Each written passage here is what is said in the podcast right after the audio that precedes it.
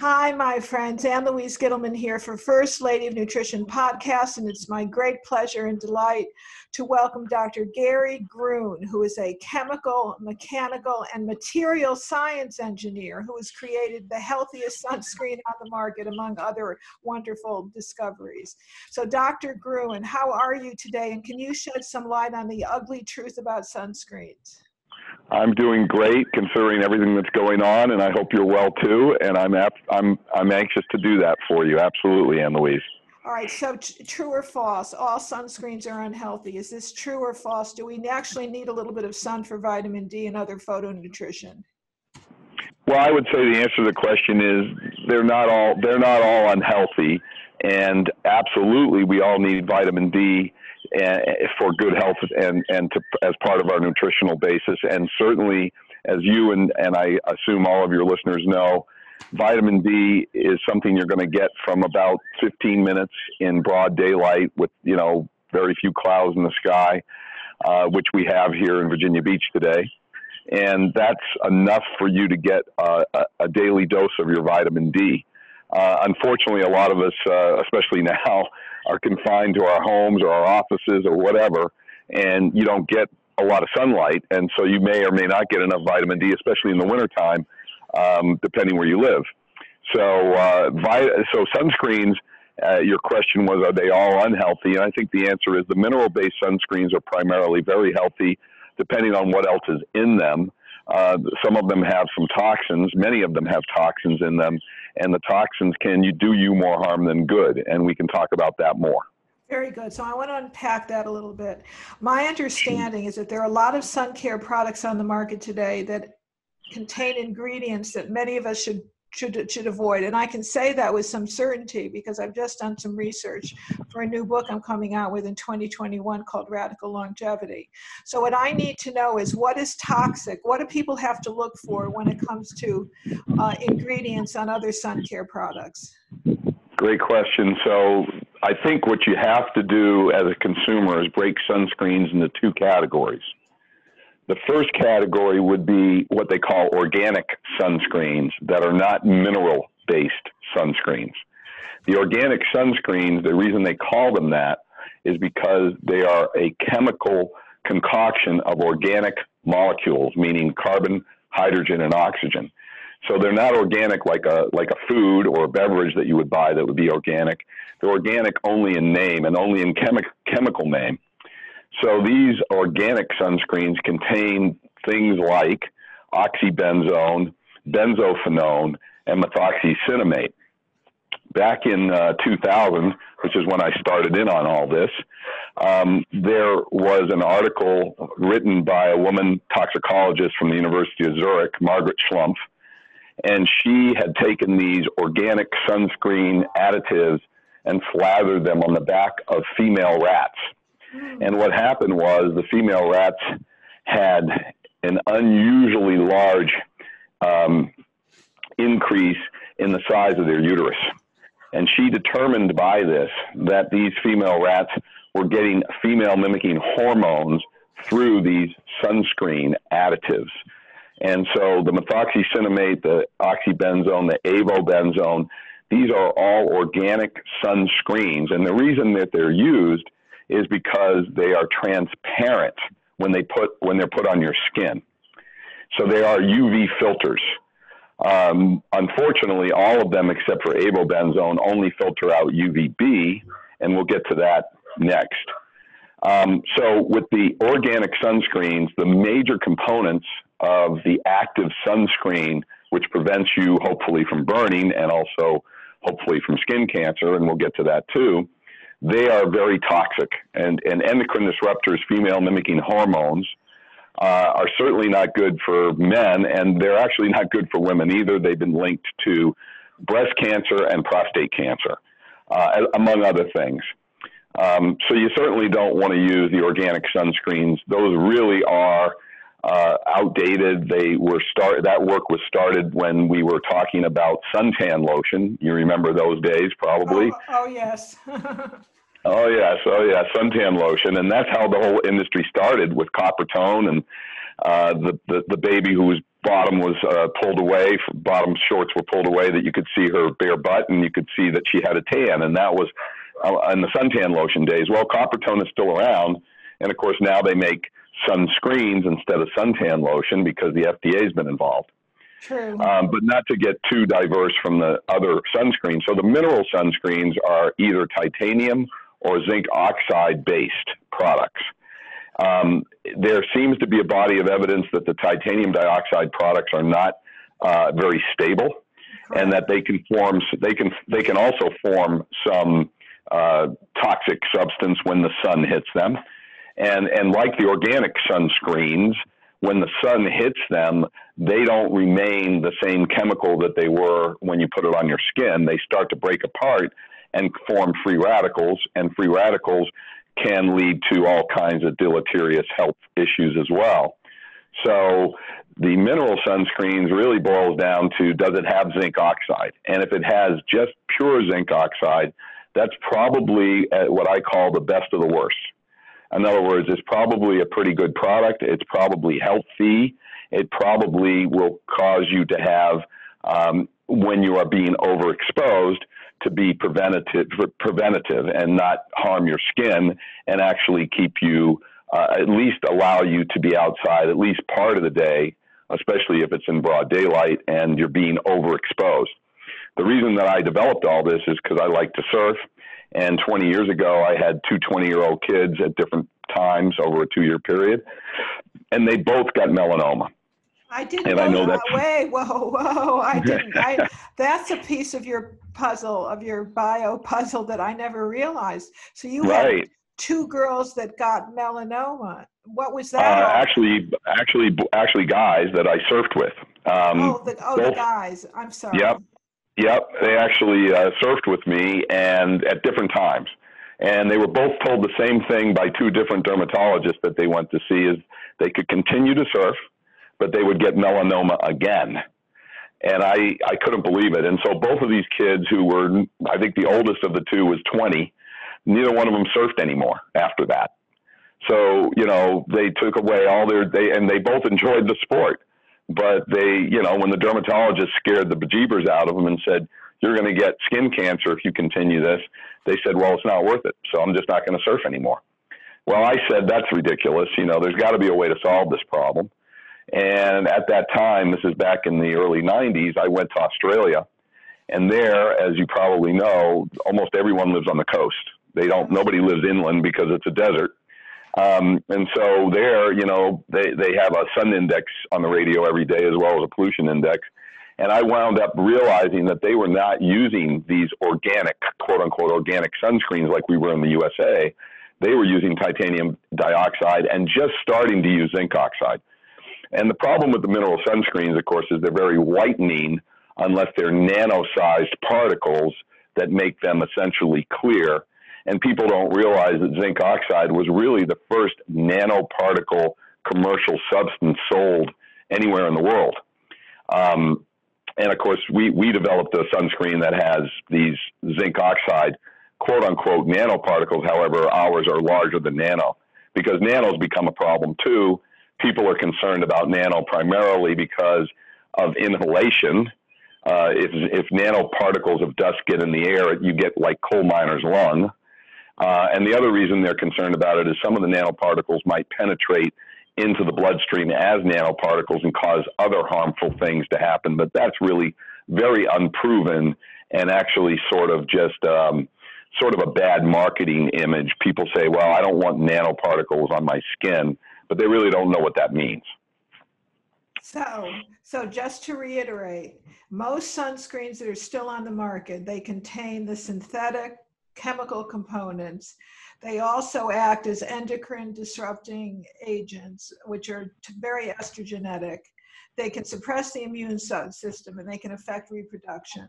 So, with all of this and the experience that you had with your two surfing buddies, you actually created something which is not synthetic, that uh, apparently is edible, does not contain the endocrine disrupting ingredients, and is good for the immune system. Can you tell me a little bit about that and what its magical ingredient is?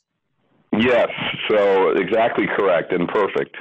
And, and, and so the, the answer to your question is we developed something that was a non-endocrine disrupting cytoprotective immunoenhancing complex sunscreen. That sounds like a lot. So it means no female mimicking hormones, no toxins, uh, cytoprotective to protect the cells from becoming precancerous, and immunoenhancing using uh, aromatherapeutic agents, including frankincense and rosemary, um, which were muscle tested by several of the uh, kinesiologists and, and, and chiropractors that I've worked with over the last 20 years. So that's how we came about this formula. And it turned out that to develop this product without it having any toxicity whatsoever, and we tested for toxicity um, with a bioassay, uh, something called luciferase, to determine if, in fact, those any of the compounds in our product were, were in any way cytotoxic or toxic to the assay, to the bioassay, which is the luciferase enzyme, which is used for lighting up fireflies. So we we actually uh, published that that uh, in a white paper in the Journal of Toxicology in 2005, and we were the only sunscreen developed that didn't have any toxins whatsoever, and we could prove it. Um, so we say pretty simply, if you can't put it in your mouth, or you wouldn't put it in your mouth after you read the ingredients, you really shouldn't put it on your skin. Your skin's your biggest organ. And as you know, we're trying to improve the health of your skin and your immuno health condition in the presence of the sun because the sun is the biggest free radical generator there is. It causes, uh, with UV radiation, it causes free radical damage on your skin, which eventually can lead to DNA damage and eventually aging and wrinkling and potentially skin cancer if there's enough mutation of enough cells. So that's how we came about this formulation. And what we use is something called chelated zinc oxide. So we chelate with something called L-arginine, which is an essential amino acid. And by doing that, we've changed the zinc oxide to remaining just pure zinc oxide and never becoming zinc hydroxide, which is a salt. So all the other mineral sunscreens that use zinc oxide they allow the zinc oxide to become zinc hydroxide because what happens is they don't chelate with L-arginine, they don't change the pH of the zinc oxide, and it, by definition, that product is acidic to begin with, and our product is very, very alkaline. In fact, our pH is above nine and a half. And what that does is it causes a very, very stable emulsions, which we make with just glycerin and kosher glycerin, USP grade glycerin that we keep stable in the presence of the sun. It stays stable in the bottle. It stays stable forever because we don't require an emulsion to make it. And what happens is because of that, we have stability and we've basically created what the lifeguards you've seen put on their nose, which is pure zinc oxide, and we've made it into a lotion.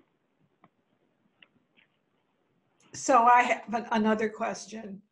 Sure. Where do you think, with, with all of this wonderful technology that you have developed, and with all the science that you're so deeply immersed in, where do you think all this skin cancer is actually coming from? It, obviously, it's not just sun exposure, although is that part of it? And where does melanoma come from in your humble estimation? well, it is mine because I'm not a dermatologist, but I work very carefully, closely with one who is and that's Dr. Eric Bernstein, who's one of the leading dermatologists on the East Coast, and started DAC DAC laboratories with mice to determine what did in fact cause um, the skin cancer that's prevalent. If you live to be 65 in the United States, there's a 50 50 chance that you'll get some form of skin cancer, which is just incredible to me. It really means that the sunscreens aren't working. It also means that there may be issues with the sunscreens. But to me, the issue is overexposure.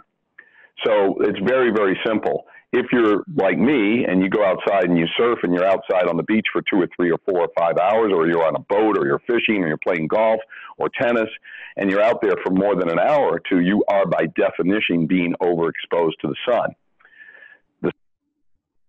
That are out there today, um, they are all determined by SPF. In other words, sun protection factor.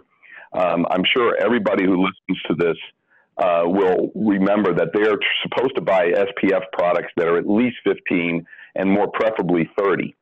Well, what does that mean?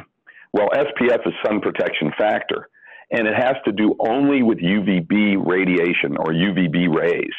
These are the short, high energy rays that cause you to burn.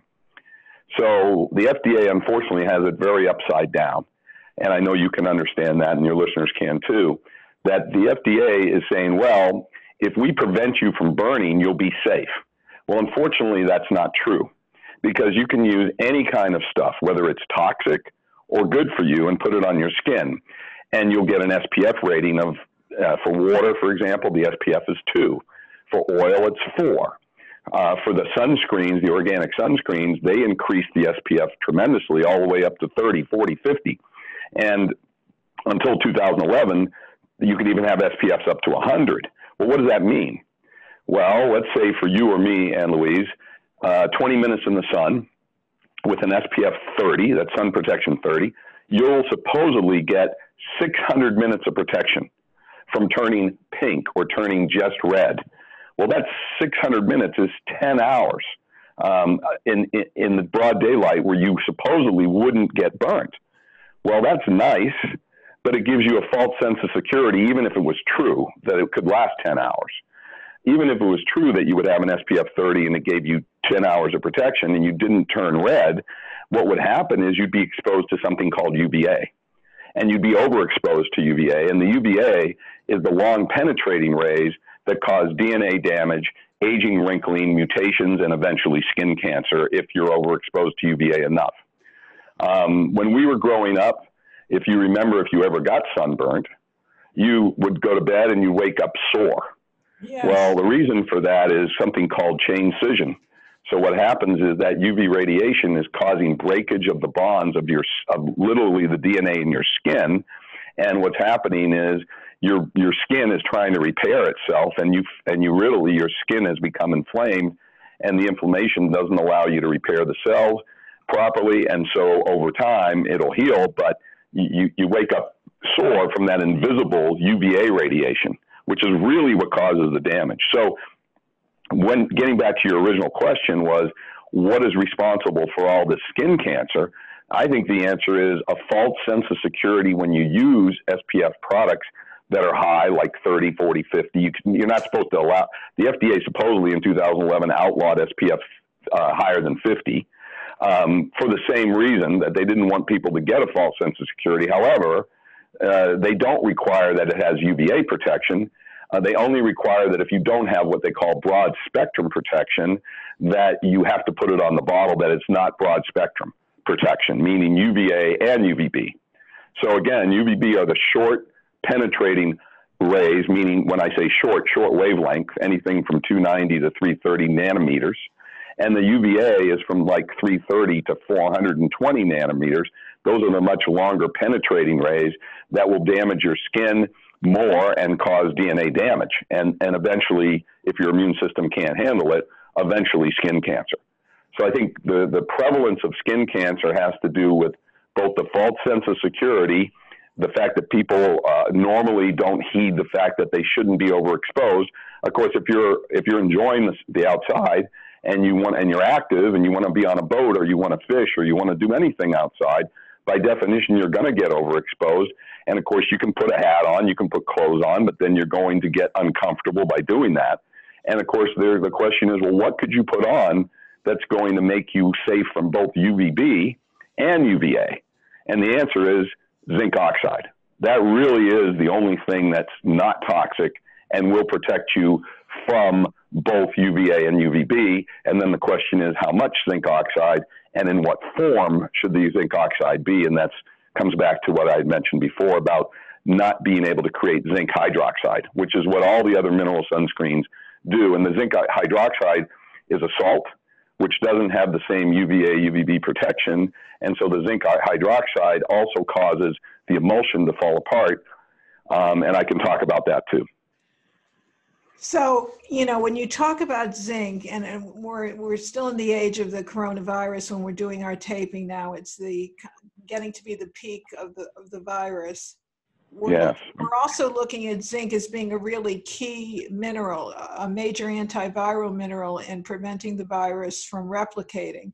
So do, yes. you, do you think that the, the use of zinc topically, can that be absorbed internally into the system so it's a good source of zinc that we're obviously exceedingly deficient in? Uh, that's a great question, and, and I mean the, the, the black and white answer to that is I don't know. Um, I would say the following: uh, there was a study done when this Margret Schlumpf uh, developed the understanding that these uh, sunscreens were toxic. Well, the EU uh, saw that, and the Danes, they call them the, the crazy Danes from Denmark, they took all the sunscreens off the shelf when that study was published. And the EU said, wait a minute, Denmark, you, got, you can't do that. So they put all the product back on the shelf, but they did a study. And the study led to an understanding that all of the organic sunscreens get into the blood plasma and into the urine from just being applied on the skin. And they get in in concentrations of parts per trillion and parts per billion that they could measure at the time. And so that study was carried out, I think, and published in 2005. And of course, that study's been buried like a lot of other things. But it really basically said, hey, whatever you put on your skin will wind, will wind up in your blood and in your blood plasma and in your urine. And so, you know, people think about their skin as being impenetrable, and it's not. It's a sponge. It works just like a sponge. You know, it brings in some things and it allows things to go out of it. It's your biggest organ. So, as you, and you know more about this than I do, but your your skin uh, respirates, right? So you can sweat uh, stuff out, and you can also allow stuff in, and hopefully stuff that's good for you is getting through your skin.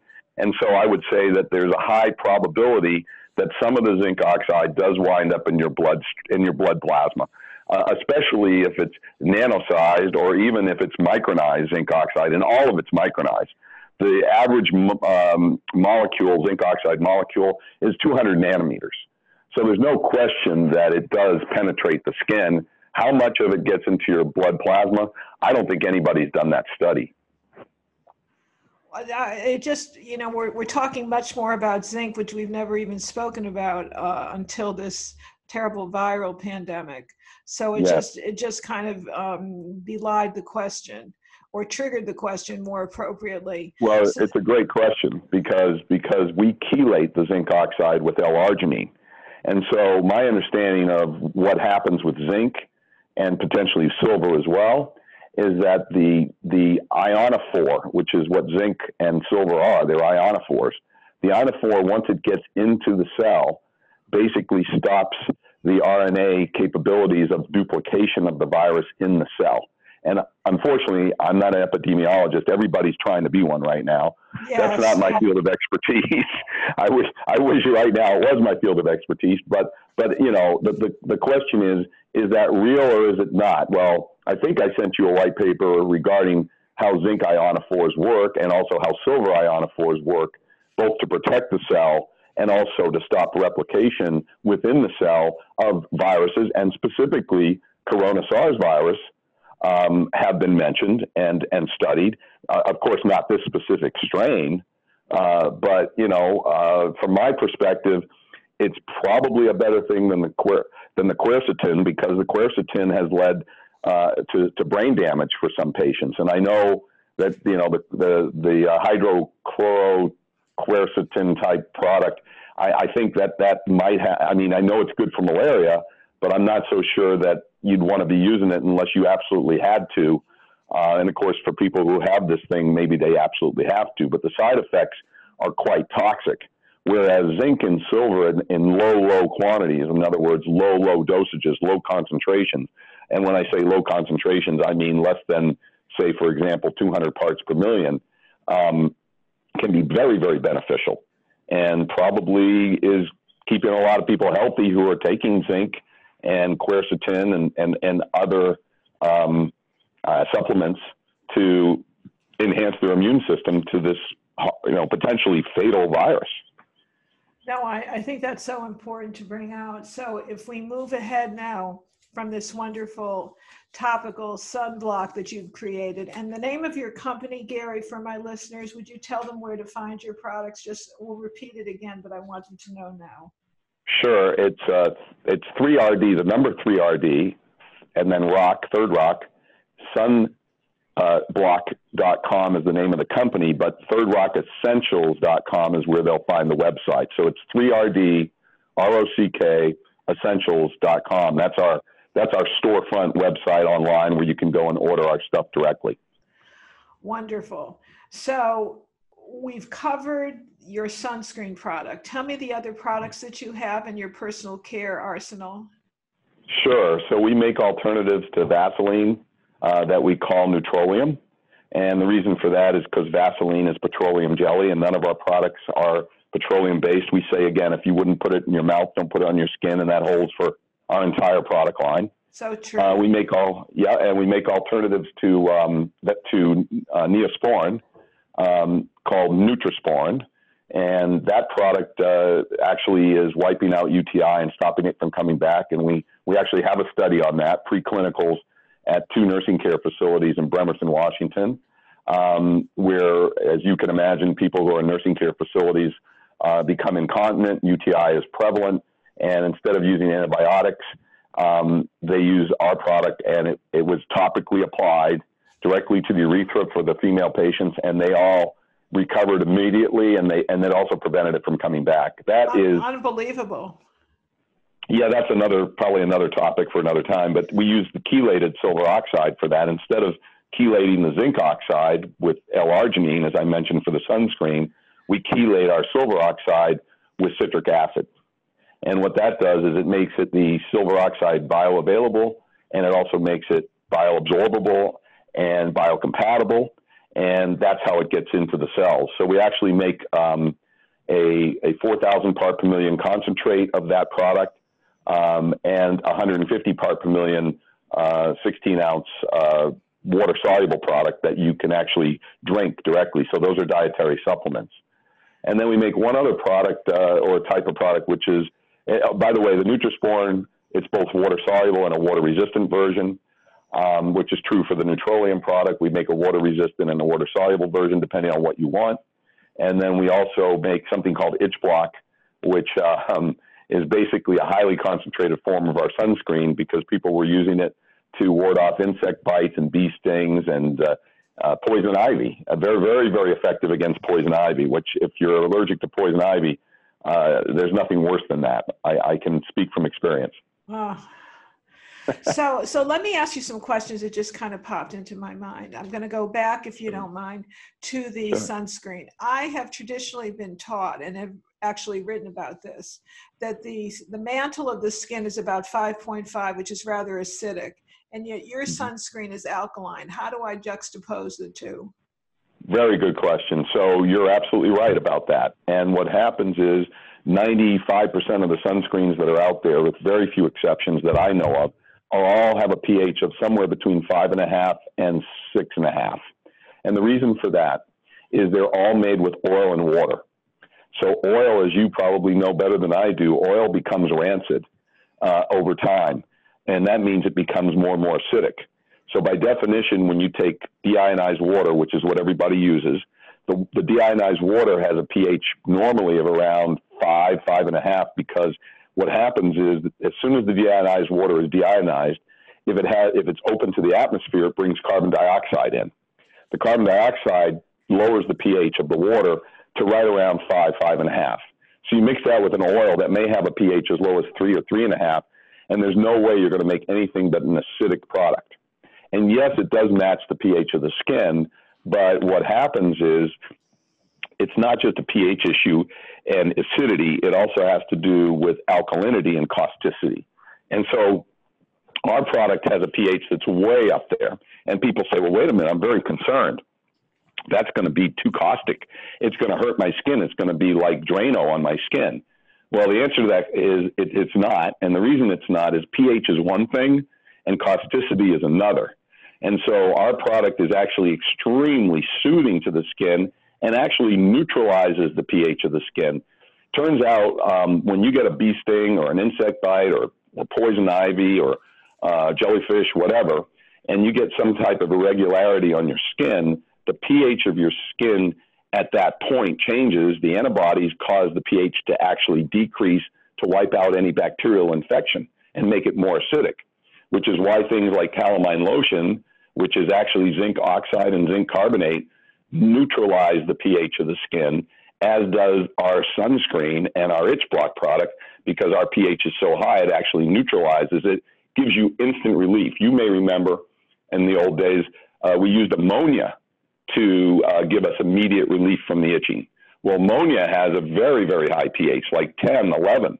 Huh. And so that's, you know, neutralizing the pH of your skin actually gives you instant relief. And over a period of time, uh, alkalinity for your skin is, is a really nice thing. It balances the pH. Obviously, what you normally want is a pH around seven. So if you have a pH of five and a half of your skin and a pH of nine or so, and as you may, may know, or your, your listeners may know, pH is a logarithmic scale. So a pH of nine versus a pH of six, you know, that's three orders of magnitude more, more alkaline than what your skin is. And it sounds like absurdity, but I can tell you we've never had any issues with anybody using our high pH products. They're, they're non-comedogenic. They, they don't lead to any kind of skin rash. I've had literally hundreds of people come to me and say, my skin is so sensitive. No matter what I put on it, I break out. And I said, look, take a little bit of this, try it, and then see what happens. And, and, and, you know, if, if it works, then the only thing I would say is buy some and use it and see if that continues to work for you. And I've been, I don't think we've ever had anyone in the 10 years we've been selling the sunscreen product come back and say they were allergic to it, that they broke out with it. Well, your, my understanding is that people also use your sunscreen for other skin conditions. Can you elaborate on that? Sure. A lot of women use it as a base for their makeup. I do know that. Um, and of course, I don't have that problem, but but there are lots of women who put makeup on every day, and they want to have sunscreen protection. They want to have sun protection, but the makeup doesn't provide it. So so that's certainly one use usefulness for it. And the other, I think I mentioned, was you know we had people that were breaking out in hives and had rosacea, for example, and they were using our sunscreen. So that's why we came up with the Itch Block product, which is just a highly concentrated form of the sunscreen that happens to be a lot more whitening than our sunscreen. But people don't care about that if they've got you know things like rosacea. We've also had people use it as um, as an acne use for for getting rid of uh, highly greasy acne, mostly teenagers and younger adults who have acne issues. And uh, they'll take that, they'll put it on at night, um, the, the, the sunscreen and or the itch block. They'll put that on, you know, thing, you know, the pimples or the the acne scar proportions that could lead to scarring. And then in the morning, they'll use our Nutrisporin product uh, during the day because that's a clear product that you know they don't go around looking like Bozo the Clown or something. So that's another way that people have used our products to help their skin condition. So I want to move into the silver now and have a question about that. You use a chelate sure. made from citric acid. That's kind of a, a, red flag for some of my listeners. Of course, it's non-GMO citric acid. Can you expand on that? It is non-GMO citric acid. We buy a pure organic non-GMO citric acid, which is not that difficult to get. Of course, the problem with citric acid is most of it's made from corn. And finding non-GMO corn these days, I don't have to tell you how so difficult, difficult, that is. Very true. Very difficult. And so the problem, of course, is when you take the corn and you process it highly to remove and, and make a granular white crystal of um, citric acid, the, the, the issue is how do you know? You know, how do you really know? And, and the answer is I don't think you do. I, all I can tell you is that what we purchase says that, and this, the C of A certificate of analysis says that it is, and it's very pure. And uh, the way I make my product is I dissolve the citric acid into hot water, and in fact, distilled hot water. And what happens is if there's any residue or anything in there that's not pure citric acid, you'll know it very quickly because citric acid is very, very water soluble. And it's one of the reasons that all biological living cells can absorb citric acid readily and do is because it's it's so soluble in water. Um, you know, uh, you can take 500 to 1,000 grams of citric acid and solubilize it in 500 grams of water with no problem. And the water looks, if I showed you the water versus the product that had the, or the solution that had the citric acid and the water in it, you wouldn't be able to tell the difference, at least from a color standpoint. It's crystal clear, still looks like distilled water. But boy, if you taste it, you'll know the difference immediately. So, how is your silver? Why is your silver different than all other silvers? What's the difference be- Right. between your silver and I know we have to be careful in, in terms of making claims, but Yes. give me the give me uh, some key differences between what you have, which I understand, and this is something that we're now selling through Unikey Health System. You've got a chelated silver oxide infusion. How does that stand up against colloidal silver? Well, it's a great question too. So colloidal silver is made completely differently. So colloidal silver um, is made in a u. Well, it depends on the size of how much they're making, but it's it's basically I would have your listeners think about it as an aquarium, and in the aquarium they stick two electrodes. One's positively charged, one's negatively charged, and one of those electrodes is silver coated. And then what you have to do is you have to put electricity between the electrodes and generate electric power between the electrodes. And what happens is the, the, the electrons, they'll migrate from a positive to a negative charge or vice versa, depending on how you set up your, your current.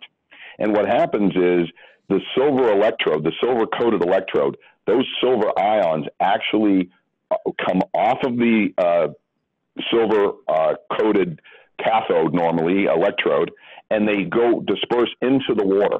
And they usually use deionized or distilled water. And what happens is it takes a lot of time and a lot of energy to create a very low concentration of silver ions in water, which is known as colloidal silver. Those those silver particles that, that go into this, this pure water bath, those are known as colloidal silver particles. And the reason they're called that is they're inorganic particles. They're just silver or silver oxide particles, and they're ionized because of the current, but they don't have any organic component. So they're just silver oxide floating in water as little tiny, tiny nanoparticles of silver oxide. And at 10 parts per million, which is what a lot of people sell, you know, they're selling 99.999% water and 0.001% of silver ion. Now, it's true that those silver ions have benefits, health benefits. They do wipe out bacteria, infectious bacteria, and other bacteria. Um, however, they have no organic component. So, the difference between what we do and what the colloidal silver people do is that we don't use two electrodes and water. We can make our product instantaneously, and right now that seems to be important because uh, the coronavirus is making people take all the colloidal silver off the shelves at places like the Vitamin Shoppe and Whole Foods. Well, we're not going to run out of supply because we make it from a silver oxide powder. So we actually take a silver oxide powder and we chelate that powder with the citric acid to form an inorganic organic molecule known as silver citrate.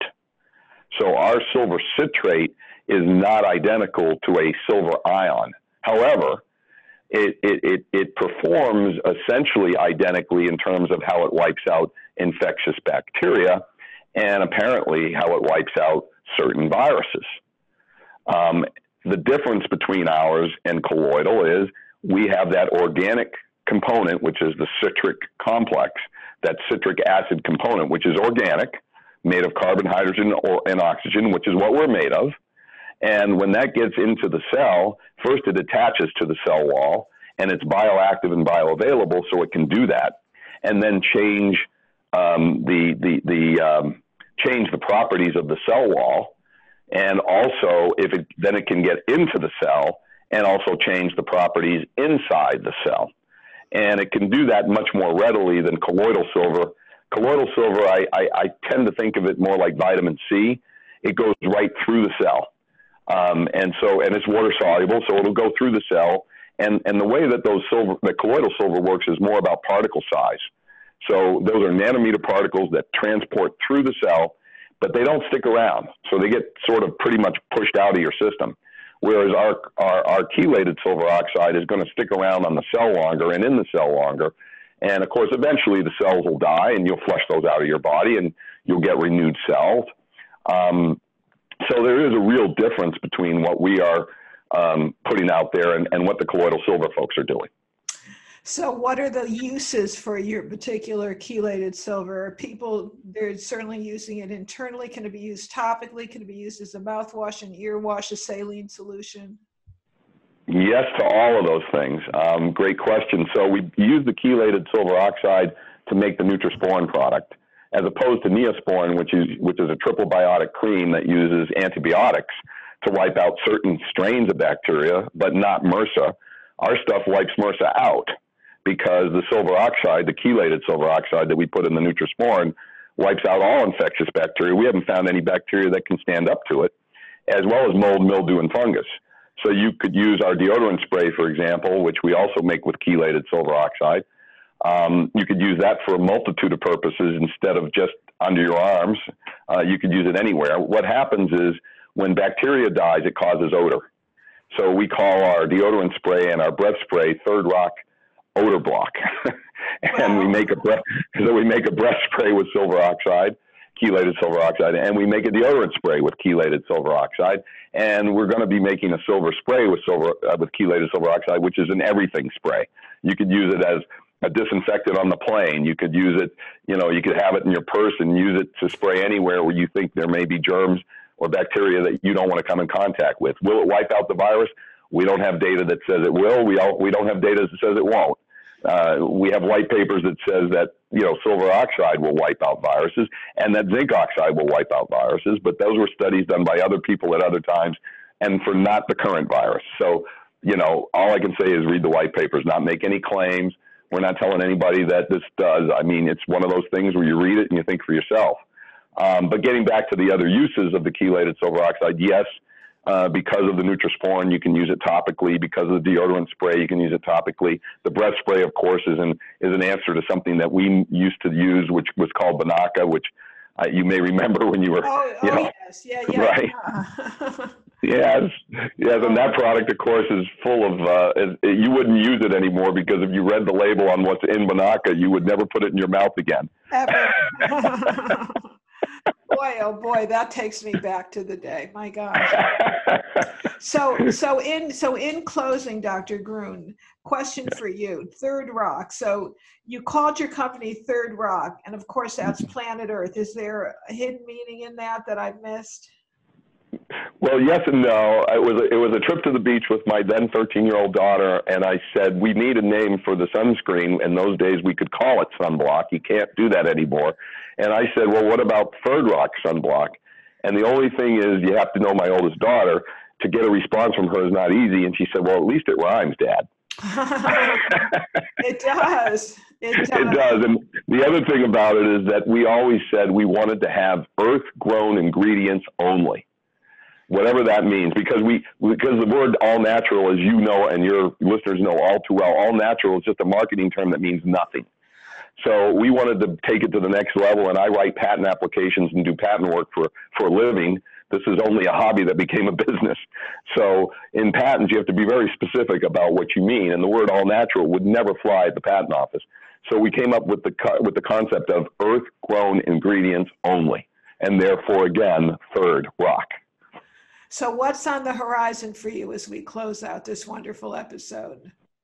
Well, right now, making sure that all my friends and family are safe from this ridiculousness and providing them with anything and everything they could possibly need to improve their immune system and support it. And then, of course, there's a lot of new products. People have come to me about hand sanitizers. That's a whole nother thing. People have come to me and said, "Could you help us make a, you know, a CBD version of this?" Um, so there's a ton of products that we could make and a ton of supplements that we could create. Um, but you know, for now, we're trying to just concentrate on growing our little business and helping as many people as we can. Oh, how wonderful! And tell us where again we can find you. Sure, it's uh, www.3rd for the number three rd third rock r o c k essentials.com that's our website. Uh, we're on Amazon too, but we would prefer people to go to our website because Amazon takes 60% of our gross. So, and, and we do have an affiliate program if you want to, uh, if you want to be able to get big discounts on our product. We, we'd rather give you and your uh, listeners the discount than, than, than have Amazon take our money from us. So, thirdrockessentials.com is the place to go. Wonderful. So I want to thank you so much for being my guest and translating so much of this science into layman's terms. That, that's a real art. And I, I really am very grateful for this. So I want to say thank you to all of you for listening. Thank you to Dr. Guerry Grune. I'm so pleased that he's got such great products on the market that are so earth friendly, earth grown, and earth friendly. And I want to say goodbye to all of you. Ann Louise Gittleman here with another wonderful episode of the First Lady of Nutrition podcast. I'll see you all next time.